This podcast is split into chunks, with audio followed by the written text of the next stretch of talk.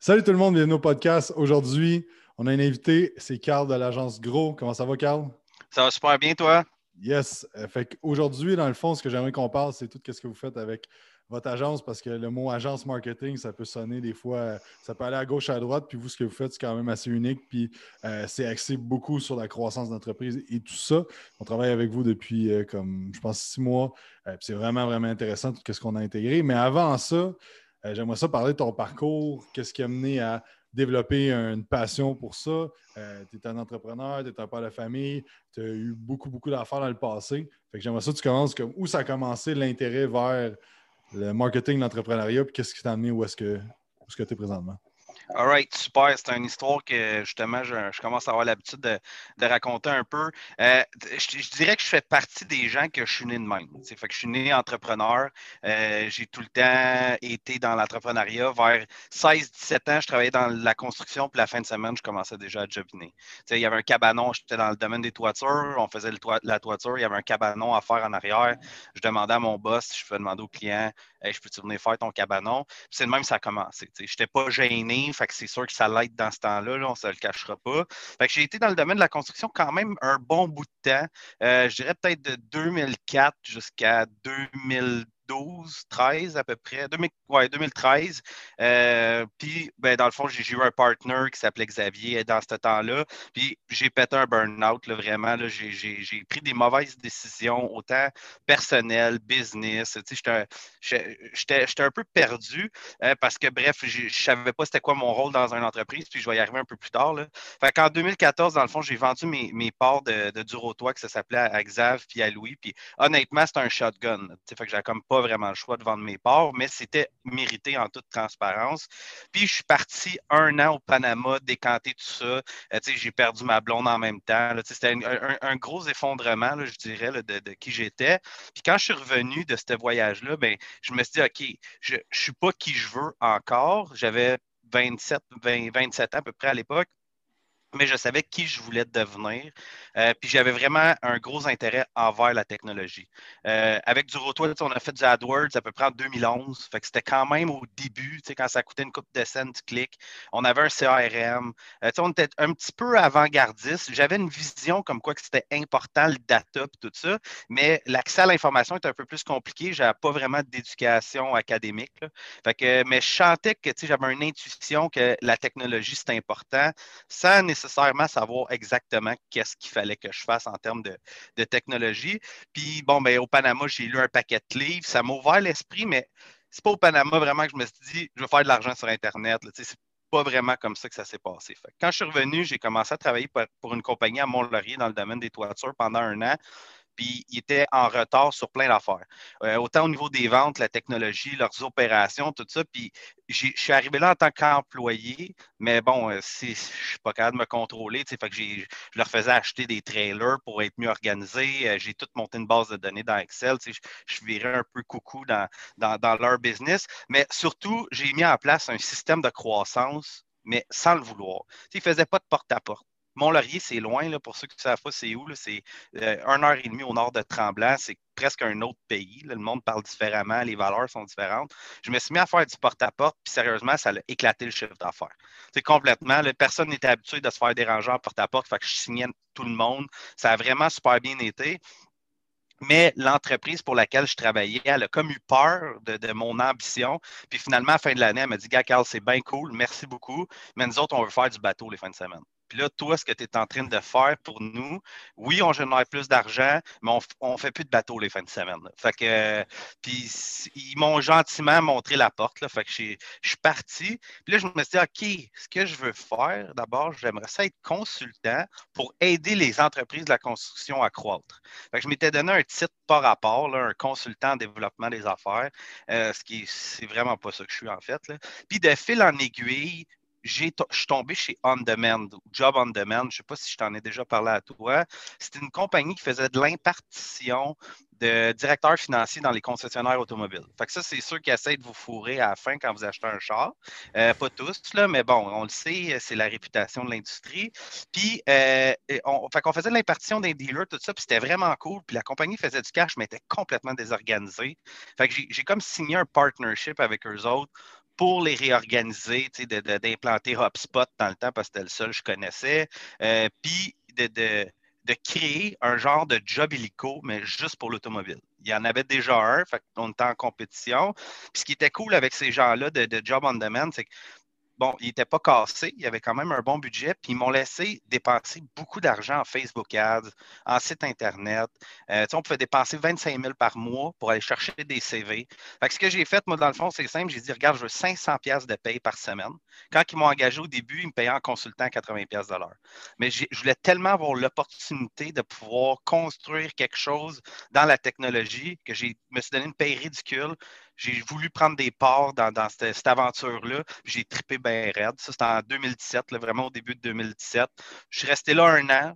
Bon, j'ai eu une meilleure paye, sinon j'aurais eu de la misère à manger. Puis finalement, j'ai décidé de partir à mon compte à ce moment-là avec euh, Kevin, que je pense que tu n'as pas rencontré. Kevin Huddy, c'est mon ancien partner, encore un super bon chum, qui on n'est plus partner ensemble, mais j'ai refile des fois des sites Internet, des trucs comme ça à refaire, vraiment un bon Jack. Euh, mais c'était pas, il n'y avait pas le profil d'entrepreneur finalement, fait que c'était pas fait pour lui être mon partner, si on veut, malheureusement, parce qu'il est très intelligent. Puis là, on s'est vraiment positionné dans la croissance pour les entreprises quand tu t'expliques un peu agence marketing, je ne peux pas dire vraiment que je suis une agence marketing. Je suis vraiment plus axé sur la croissance, puis peu importe la façon qu'il faut le faire. Fait si, exemple, pour une entreprise euh, de, de IT, le IT, en ce moment, ils ont le vent d'un voile à côté. Bon, mais eux autres, ce qu'ils ont besoin, c'est du recrutement. Fait qu'on va les aider à faire du recrutement. On va implanter des logiciels pour être meilleurs dans leur recrutement. On va les aider un peu au niveau du brand. Euh, comme exemple, on a un client Serious. On est en train de créer une communauté, des webinaires, des trucs comme ça pour leur donner du exposure pour qu'ils puissent recruter des bons développeurs. Je fais ça en collaboration avec Ludwig Lapelle, que là, en ce moment, il joue avec son casque virtuel. Mais Ludwig, il a le mandat de, de, justement faire de la chasse de tête pour cette entreprise-là. Fait que parce que Half Serious, leur croissance, c'est pas par aller chercher des clients, c'est par faire du recrutement. Fait qu'on on design une stratégie là, des carrés, des flèches, là, ce que j'ai fait euh, pour toi aussi. Puis après ça, de ça découle un plan d'action. Puis après ça, on met ça en marche. Fait que ça, ça, peut être vraiment sur plusieurs volets. Ça peut être l'implantation de technologie ou vraiment ben, du marketing euh, comme, euh, comme il se doit d'être.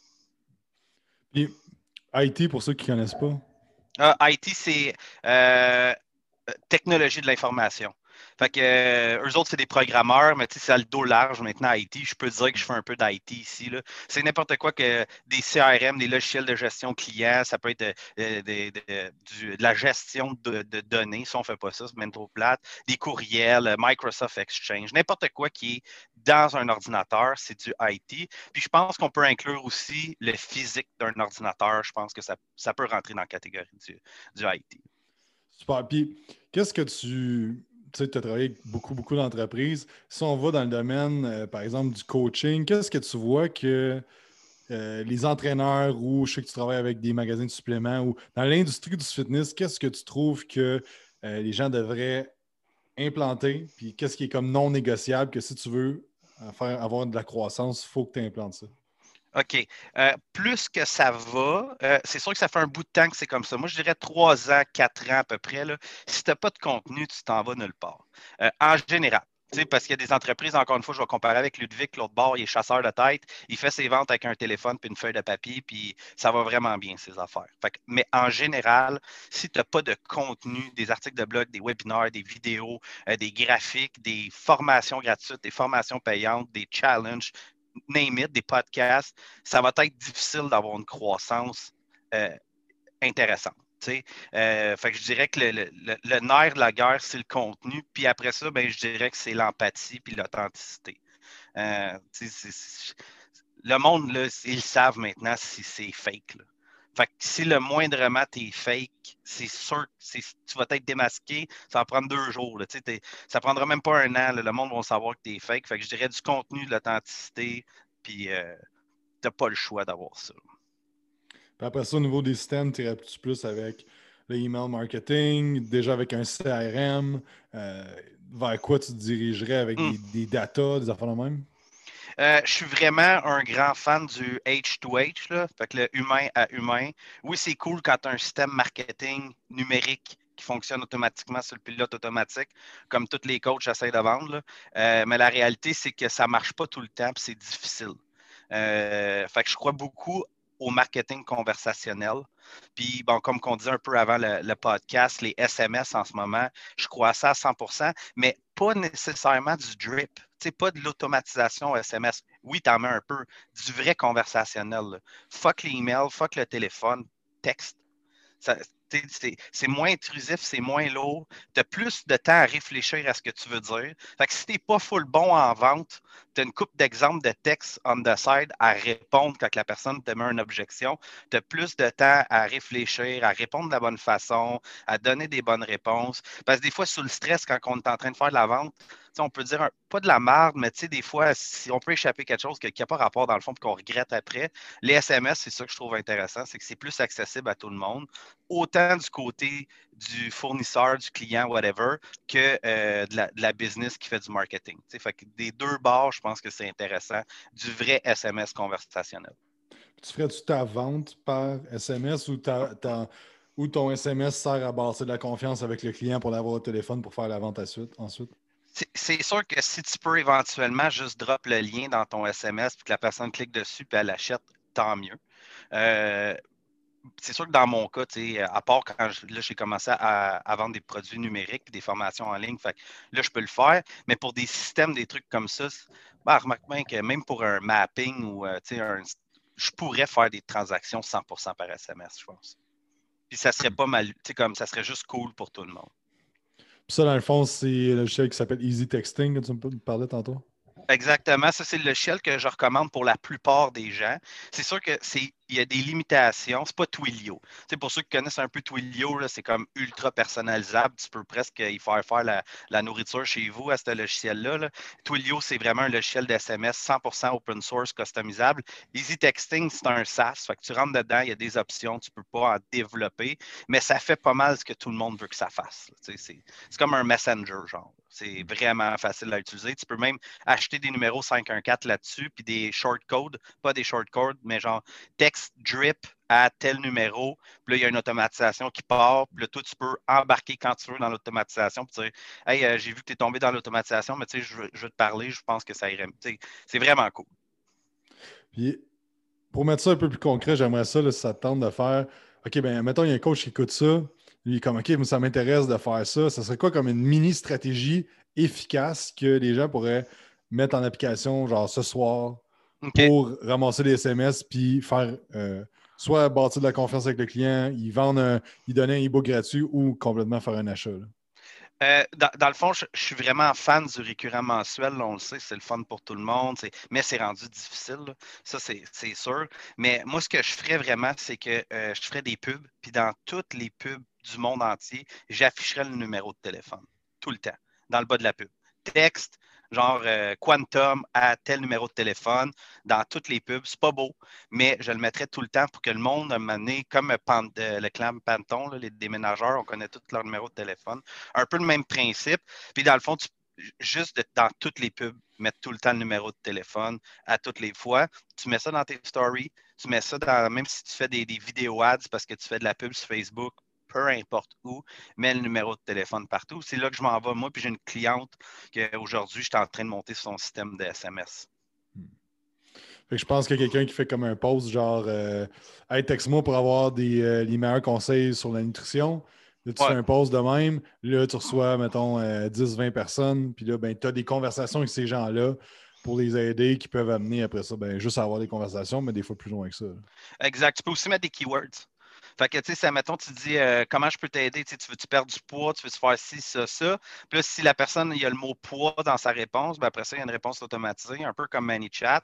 Mais encore là, tu peux tout le temps embarquer dans la conversation quand toi, tu juges que c'est euh, ça, pourrait faire une différence. Hmm. Puis ça, on parle un peu, je, je, trouve ça vraiment intéressant, les CRM, tout ça. Parle-nous un peu de ce que tu fais avec Pipedrive, puis à quel point ça peut aider à accroître les ventes, puis hmm. La gestion mm. aussi de, tout ça. Oui. Ben, on ne se le cachera pas, le marketing, ça coûte cher.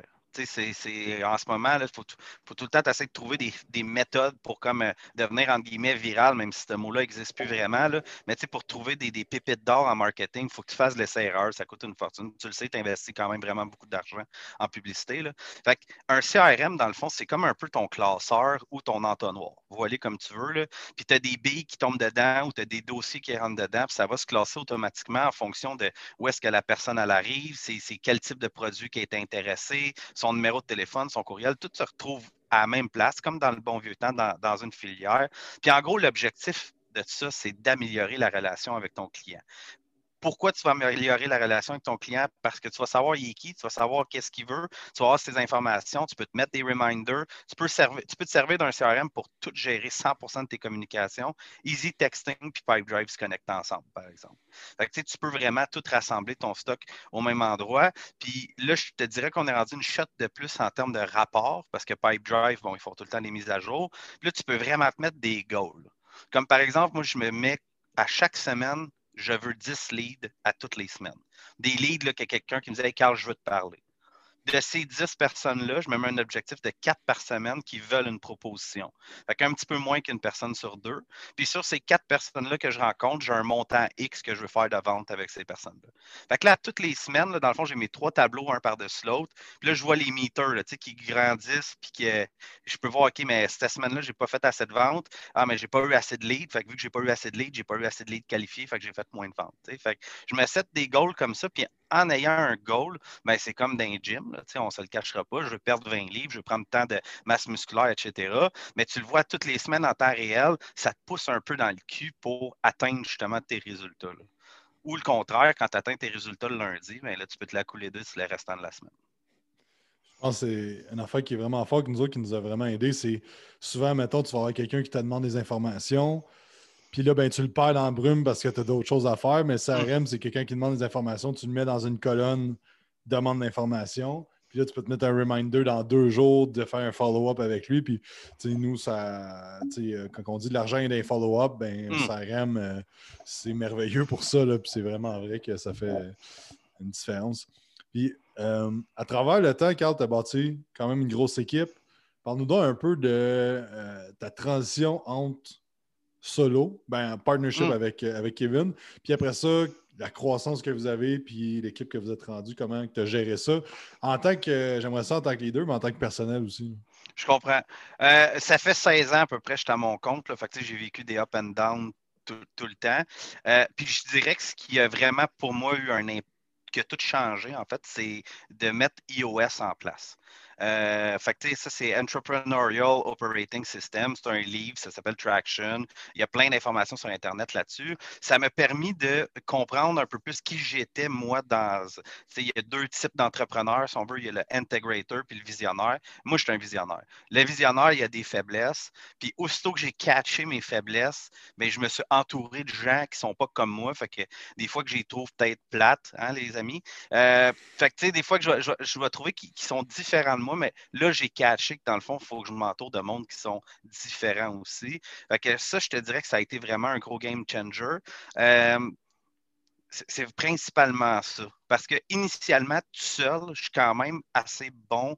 je suis comme un full stack marketer. je suis capable de pas mal tout faire. Mais c'est quand il faut que tu transmettes tes connaissances à d'autres personnes, que là, ça commence à être compliqué. Surtout dans mon domaine, parce que nos projets sont quand même vraiment complexes. Des fois, on peut plugger euh, sept logiciels ensemble, puis faire du marketing en plus, puis on a 30 personnes à former au ventre, puis ça, peut être lourd. Moi, il est là mon problème, c'est que j'ai une vision, je suis capable de penser à une stratégie, le faire pour moi-même, le faire pour un client, mais quand c'est le temps de dire à un de mes employés, c'est ça qu'il faut faire, là, je l'échappe. Fait que, fait que là, c'est avec Traction puis EOS que je suis en train de trouver les éléments là, pour réussir à ce que ça soit plus fluide dans la transition de je comprends, moi j'ai la vision, puis maintenant il faut l'exécuter à l'interne. Sérieusement, c'est ça qui a fait la, différence. Puis depuis que j'ai mis Traction en place, puis aussi, je ne vous le cacherai pas, depuis que j'ai embauché Charles aussi qui est là, qui, est plus organisé que nous autres, euh, puis que là j'embauche encore quelqu'un qui est encore mieux organisé que Charles pour justement combler mes faiblesses, euh, ça, ça, fait toute la différence. On a une croissance, je dirais peut-être de 20% par mois en ce moment. Hmm, c'est incroyable ça. Oui, ça, ça, commence à. ça commence à être bon. Puis comment tu as vécu ça? Euh, T'as-tu de la misère à déléguer? Ça a-tu été quoi qui était challengeant pour toi de faire ça? Non. Euh, j'ai pas de difficulté à le faire, mais je suis pas bon. fait que ça me dérange pas du tout de le faire, mais quand c'est le temps de le faire, c'est j'accroche. Moi, c'est plus comme check, débrouille-toi avec ça. Puis si tu as des questions, viens m'y poser. C'est pas la bonne façon de faire. On s'entend. Fait que parce que je trouve pas ça excitant ou whatever d'avoir à expliquer à quelqu'un d'autre qu'est-ce que moi je serais capable de faire tout de suite. Fait que, mais je, suis un très mauvais délégateur. C'est pour ça que je veux embaucher, encore une fois en langage iOS, un intégrateur qui est comme le tampon entre ma vision et la prod en bas. Hmm, pour ça. C'est tellement une bonne. Euh, tu as dit une pépite d'or. Tantôt, ça, c'est une bonne pépite. Le genre, focuser sur vraiment qu'est-ce que tu es bon, puis focuser tout ton temps là-dessus, puis déléguer le reste ou d'automatiser le plus possible le reste. Ça, ça fait une énorme différence. Ouais, c'est moins stressant. Hmm. Puis euh, j'ai l'impression de te skipper, euh, ça me fait penser, un, bout dans ton histoire. Tu m'avais dit que tu étais en Europe, tu as géré. Ah oui. C'est quoi qui Je trouve ça quand même nice, cette histoire-là. Oui. Ben, c'est que quand j'ai travaillé pour l'entreprise Job on Demand que je parlais là, euh, en 2017, j'ai vendu un. Comment ça s'appelle donc? Une. Euh, ça commence par F. Une franchise en Europe. Il y a un gars qui est, un Français qui était ici au Canada, euh, mais qui était parti faire les ventes privées là-bas. Bref, quelqu'un de euh, Philippe qui s'appelle, qui, avait 50 ans, 48, mettons, là, dans, ce temps-là. Puis il avait vu notre concept, puis lui faisait des ventes privées, il connaissait plein de dealers en Europe, puis il s'est dit il faut qu'on parte ça là-bas. Fait qu'il euh, a acheté la franchise. Job on Demand m'ont embauché pour aller là-bas un mois pour mettre en place la franchise.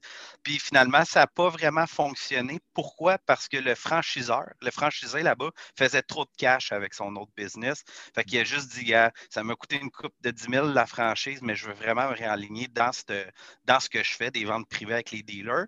Mais un an après, il m'a rappelé pour me dire, j'aimerais ça que tu viennes m'aider à m'organiser. Fait qu'il habite, il habitait en Suisse, il habite encore là. Fait que j'ai pris l'avion, j'ai été l'aider une semaine pro bono. il m'a payé mon billet et tout, là, mais j'ai juste été là une semaine pour l'aider. Je ne le connaissais pas tant que ça, honnêtement. Puis de fil en aiguille, lui, il a catché qu'est-ce que je commençais à faire. Parce que c'était en 2018, là, fait que je n'étais pas autant solide qu'on est là. Il a catché qu'est-ce qu'on est en train de faire. Puis il s'est dit, ça serait cool de faire du lead gen de la génération de prospects pour mes ventes privées une semaine avant mes événements de vente privée dans l'automobile. Une vente privée, c'est un événement qui dure trois jours, que tu appelles les, ceux qui ont acheté déjà dans la concession, puis tu leur dis qu'ils vont avoir des bons deals s'ils viennent en magasin. Fait qu'on a commencé à faire ça, puis en Europe, ils sont vraiment en retard sur nous autres dans le marketing, vraiment. Genre un bon deux ans facile, puis on le sait maintenant, deux ans, c'est énorme. Fait qu'on a eu des résultats débiles, puis on a rapidement grimpé les échelons jusqu'à faire des campagnes de marketing, mettons, pour la marque Renault pour toute la Suisse. Fait que si on fait, on fait dépenser 10, 12, des fois même 15 000 par jour en publicité Facebook sur des zones, des cibles précises. Euh, on a travaillé avec les plus gros dealers automobiles du monde. Pour vous donner une idée, là, Émile Frey, qui est la, la plus, grosse, le plus gros euh, groupe de concessionnaires automobiles, ils ont 650 dealers. Albi, ici, ils en ont 28. Fait que, on n'est pas, pas tout à la même place. C'est immense. Euh, Renault Retail Group, 230 dealers. Fait que eux autres, dans le fond, ce qui est intéressant, c'est qu'encore une fois, ils m'ont remis plein d'argent pour que je la dépense pour eux. Fait que ça m'a permis de faire plein de tests.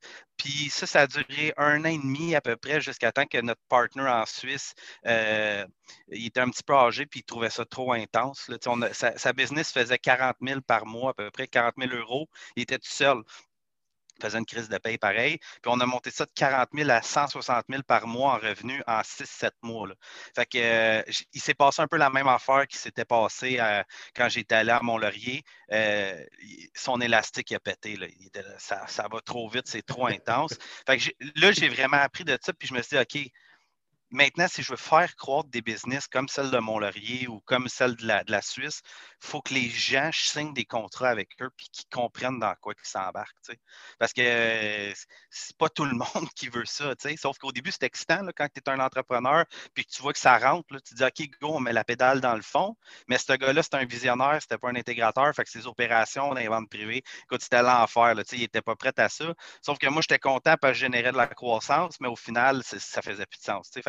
Euh, mais ça a été vraiment une belle expérience. Je vais y retourner là-bas d'ailleurs, mais là, je veux consolider l'équipe ici avant. Mais ça, ça a vraiment été, j'ai été peut-être 100 jours en France puis en Suisse en un an. J'étais tout le temps là-bas. tout le temps avec les dealers automobiles à mettre des stratégies en place. Puis, euh, pour te donner une idée, au mois de mars 2019, attends un peu. Oui, exactement. On a vendu 90 Mercedes à plus que 70 000 Canadiens avec 5 000 en publicité. Fait qu'ils ont fait genre, euh, de mémoire, je pense 35 millions en vente avec comme 5 000 de pub. Fait que c'est sûr que ça, ça l'aidait pour euh, notre réputation, euh, mais ça n'a pas suivi, puis c'est ça. Fait que, bref, mais c'est, il va y avoir un prise 2, c'est sûr. C'est intéressant de regarder ça parce qu'une des affaires qui est plus dure, puis je m'en rends vraiment compte moi, cette année, c'est la gestion de croissance.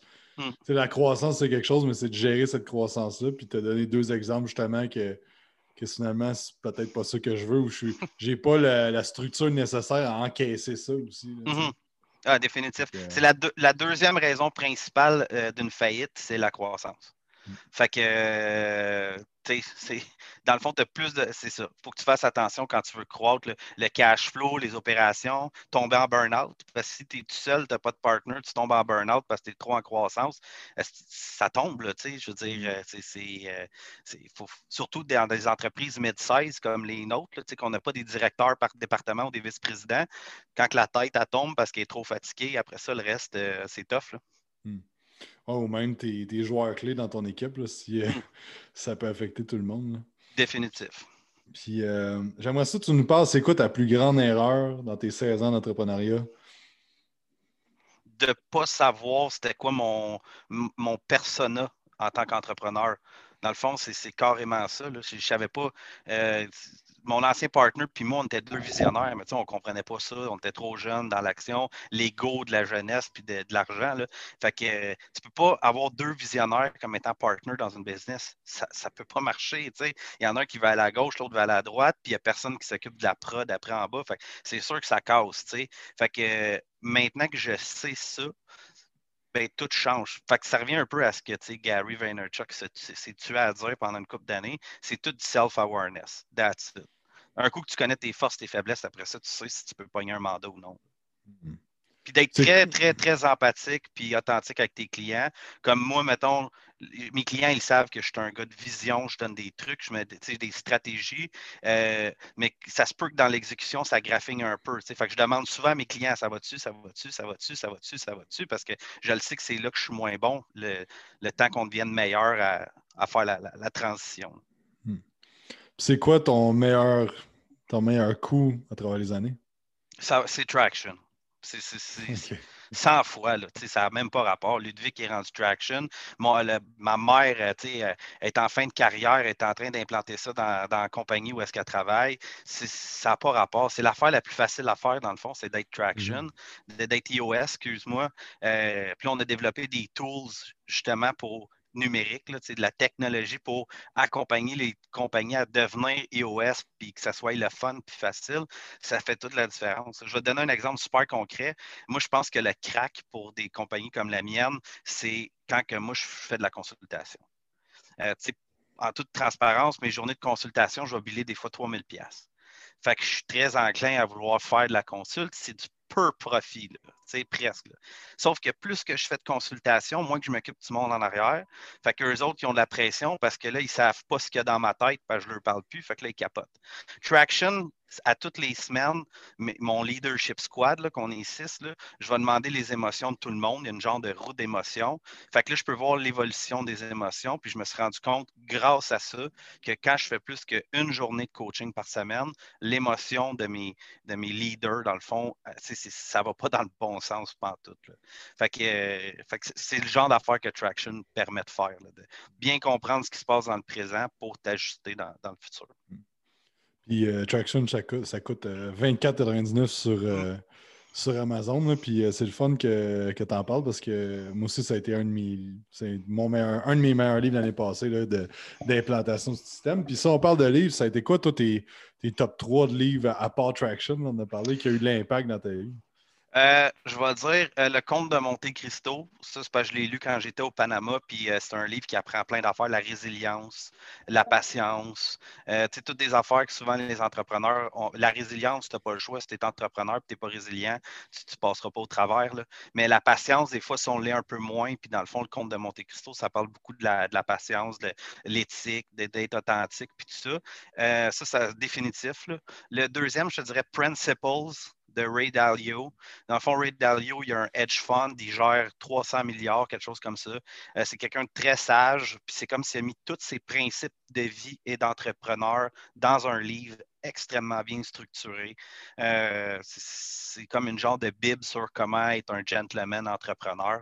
Fait que définitivement, ça, je te dirais que c'est le deuxième. Puis le troisième, ben, je ne veux pas mettre Traction, parce que Traction, c'est un livre, mais c'est plus un genre de playbook. Mm. C'est plus euh, un playbook. Euh, je te dirais que le troisième, écoute, tu vas peut-être trouver ça cheesy un peu, mais c'est euh, Olivier Lambert. c'est son, son e-book qui est fait sur comment bloguer.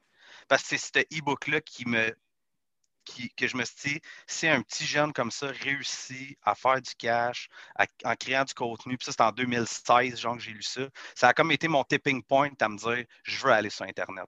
Fait que je te dirais que les trois livres qui ont vraiment changé ma, perception, c'est ces trois-là. Parce que si je n'avais pas lu le livre d'Olivier Lambert, ça aurait été plus long, je pense, avant que je tombe dans la technologie. Confession hmm. d'un blogueur, je pense que ça s'appelle. Ouais, c'est ça.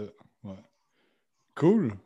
Où est-ce que les gens peuvent euh, en savoir plus sur ce que tu fais? As-tu un challenge présentement? As-tu de quoi que les gens peuvent, euh, embarquer dans tes trucs? Euh, dans le fond, j'ai le site internet, c'est agencegros.ca. Après ça, s'ils veulent aller sur gros pods.agencegroup.ca. Là, c'est nos produits numériques. Euh, en ce moment, on fait un challenge qui commence lundi le 25. Euh, c'est sur 28 jours, 5 minutes par jour de vidéo. Super simple. C'est juste pour aider le monde à comprendre l'univers de la tech et du marketing, les, dashboards, les budgets, les logiciels, la lead gen. Juste de façon sommaire pour voir où est-ce que quelqu'un comprend quelque chose puis où est-ce que quelqu'un comprend quelque chose pour comprendre euh, où est-ce qu'on en est. Puis après ça, ben, l'académie commence le 9 février. Ça, en toute humilité, je pense que ça va être probablement la meilleure formation pour n'importe quel business qui veut croître parce qu'on touche sur plein de choses. Euh, Charles, qui est prof de cégep aussi, me donne un coup de main là-dessus. C'est vraiment, c'est dans le fond, ça dure trois mois. C'est quatre heures par semaine. Il y a des devoirs, il y a des, un mastermind par semaine. On est maximum 15 là-dedans. Euh, puis c'est vraiment, on passe au travers de tout comme euh, iOS, justement, j'en parle, comment cartographier ta business, comment euh, déterminer tes processus, comment implanter un CRM, comment créer ton contenu, comment faire des budgets marketing, parce que tu sais, comment tu fais un budget marketing? Une pièce, tant que ça rapporte deux, je continue. C'est pas vraiment de même ça fonctionne. Euh, comment créer tes dashboards? Monday.com, qui est un work OS qu'on appelle, un, logiciel pour opérer ton entreprise, ton day-to-day, tout ça, tout au complet. Fait que c'est très lourd en tant que formation. Il faut vraiment que tu sois déterminé, mais c'est quelque chose qui peut complètement changer une business. Dans le fond, je donne ma recette. Puis où est-ce qu'on peut te, te suivre sinon ces réseaux sociaux? Euh, je, suis quand même pas mal actif sur Facebook, je dirais. Carl Durocher, c'est sûr qu'on a la page Agence Gros aussi sur euh, Facebook. Sur euh, Instagram, c'est le gros Carl. Et sur LinkedIn aussi, je suis quand même pas mal actif, le Carl Durocher. puis j'ai un nouveau channel YouTube qui s'appelle Le Gros Channel. C'est bon, j'aime ça ton, ton branding. Gros, faut juste perdre du poids, mais ça, on va attendre que ça. En tout cas, bref, c'est un autre sujet.